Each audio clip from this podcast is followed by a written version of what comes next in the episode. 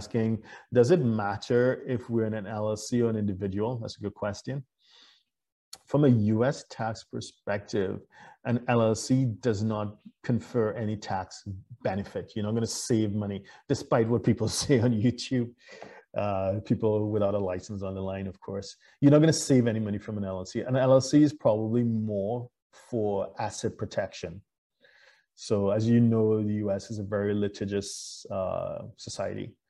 So, you know, someone slips and falls, um, or find worse yet finds mold in your property, you know, mold is gold. So if something unfortunate happens, they have the right to come after to come after you and whatever other assets you may hold, right? So to limit liability, we use what is called a limited liability company. As the name implies, it's about protection as well, protecting you. So that that is the real benefit, asset protection from a tax perspective. The default uh, tax treatment for an LLC is that it is treated as a pass through. So if you're investing on your own through an LLC, it's you know it just uh, flows on. Well, it, it's I won't say what schedule it's on, but you're going to be taxed in the same way as if you, there were no LLC. So no, there, there, there's there's no benefit to it.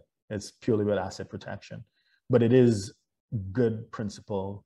Don't hold investments like that in your own name. Seek the protection of a limited liability company. Get advice.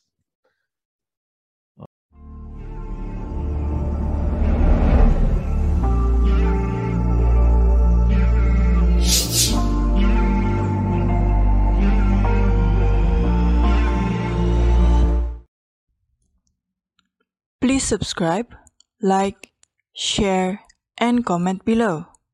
Our books and upcoming event are available at htj.tax. Email us at help at htj.tax to engage us, to advise on international tax or business matters.